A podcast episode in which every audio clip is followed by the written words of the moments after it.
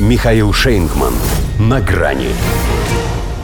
Без шансов американский генерал отказался воевать с Россией. Здравствуйте. На грани.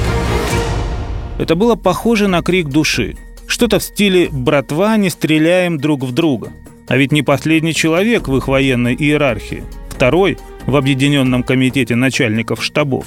Трудно сказать, насколько он был искренен, но золотые слова.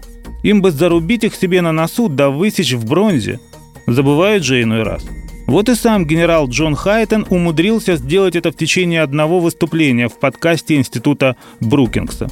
Вначале здравомысленно признал, что война с применением ядерного оружия – это очень плохо – поскольку она разрушит мир, разрушит мировую экономику, поэтому мы не должны допустить войны с Китаем или войны с Россией, так как это будет ужасным днем для планеты и для наших стран. А потом пояснил, что руководствуется Пентагон все-таки не миролюбием, а отставанием от противника. Ядерные силы России сейчас полностью модернизированы, а наши нет – Призвал он ускорить бюрократические процедуры для погони за конкурентами, а пока старательно избегать риска столкновения с ними. Получается, случись США всех обскакать, и Хайтен заговорит по-другому, как обычно. Собственно, он уже пытается. Он же только как генерал понимает, что в военном конфликте великих держав победителей не будет. А как американец не может устоять перед соблазном хоть где-то занять позицию силы. Зато Соединенные Штаты, как бы приоткрыл он военную тайну, приблизились к разработке и внедрению оружия направленной энергии. По его словам, оно обладает огромным потенциалом, пусть и представляет собой просто энергию в виде света, которая экономически эффективно может уничтожать и крылатые, и баллистические ракеты. Видимо, с гиперзвуком у них совсем беда, коль приходится гнать такую пургу. И ведь не проверишь, пока не прилетит. Впрочем, ракеты не ракеты, а крыши – это оружие уже сносят.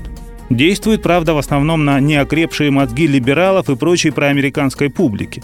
Ведутся они на этот цвет демократии, что крысы на волшебную дудочку. Хотя само изобретение словно калька с той созданной из энергии, силы и мыслей невидимой скульптуры Сальваторе Гарау «Я есть».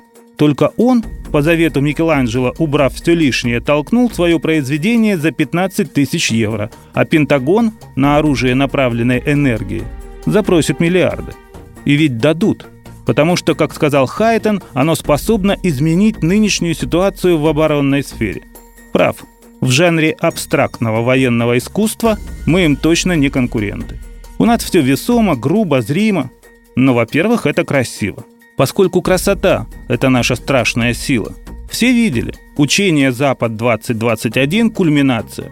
Понятно, что не всем понравилось. Это же значит, что с нами не только ядерным оружием воевать не стоит, но и обычным лучше не начинать, потому что и оно у нас необычное. Да, пока только на полигоне в Мулино. Но, как говорится, Мулина не Улейна. До свидания. На грани с Михаилом Шейнгманом.